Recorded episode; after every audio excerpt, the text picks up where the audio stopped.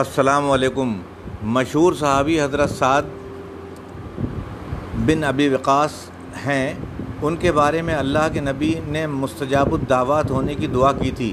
ان کا واقعہ ہے کہ انہوں نے اللہ کے نبی سے ایک مجلس میں فرمایا، یا رسول اللہ میرے لیے دعا فرما دیجئے کہ اللہ تعالیٰ مجھے مستجاب الدعوات بنا دیں، یعنی میری ہر دعا قبول ہو جایا کرے، میں جو مانگوں وہ قبول ہو جایا کرے، وہ رد نہ ہو۔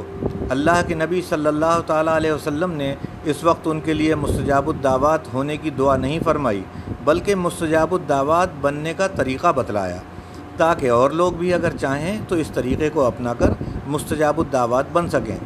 رسول اللہ صلی اللہ تعالیٰ علیہ وسلم نے نفع عام کے لیے یہ طریقہ بتایا کہ پوری امت کو نفع پہنچے۔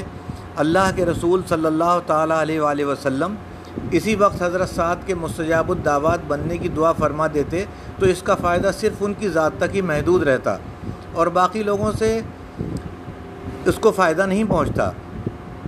اس لیے آپ صلی اللہ تعالیٰ علیہ وسلم نے انہیں اس طریقے کی تعلیم دی جس طریقے کو اپنا کر صرف تم ہی مستجاب الدعوات نہیں بنو گے، بلکہ میرا جو بھی امتی اس طریقے کو اپنائے گا مستجاب الدعوات بن جائے گا، وہ کوئی بھی ہو، وہ مرد ہو یا عورت ہو، کالا ہو یا گورا ہو، بادشاہ ہو یا فقیر۔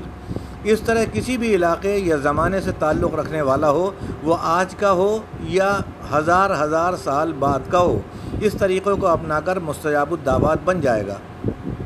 آپ نے فرمایا، اے سعد اپنے کھانے کو حلال کر لو، مستجاب الدعوات بن جاؤ گے۔ اور حضرت سعد بن ابی وقاص نے ان کی اس نصیحت کو پورا پورا اپنی زندگی میں اتار لیا۔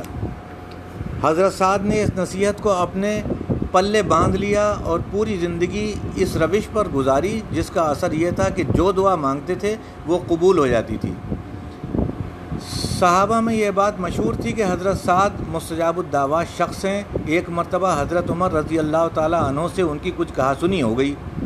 حضرت عمر تو بڑے تنتنے اور بڑے زیادہ رعب اور دبدبے والے آدمی تھے۔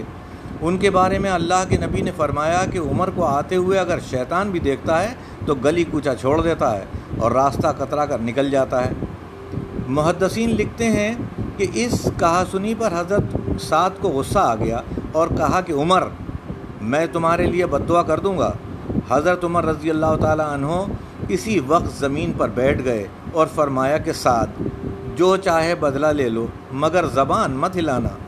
حضرت عمر رضی اللہ تعالیٰ عنہ کی اس دعا کی تاثیر سے واقف تھے حضرت سعد کی اس دعا کی تاثیر سے واقف تھے جو در حقیقت برکت تھی اس نصیحت کی جو رسول اللہ صلی اللہ تعالیٰ علیہ وسلم نے حضرت سعد بن ابی وقاص کو دی تھی کہ اے سعد اپنے کھانے کو حلال کر لو، مستجاب الدعوات بن جاؤ گے۔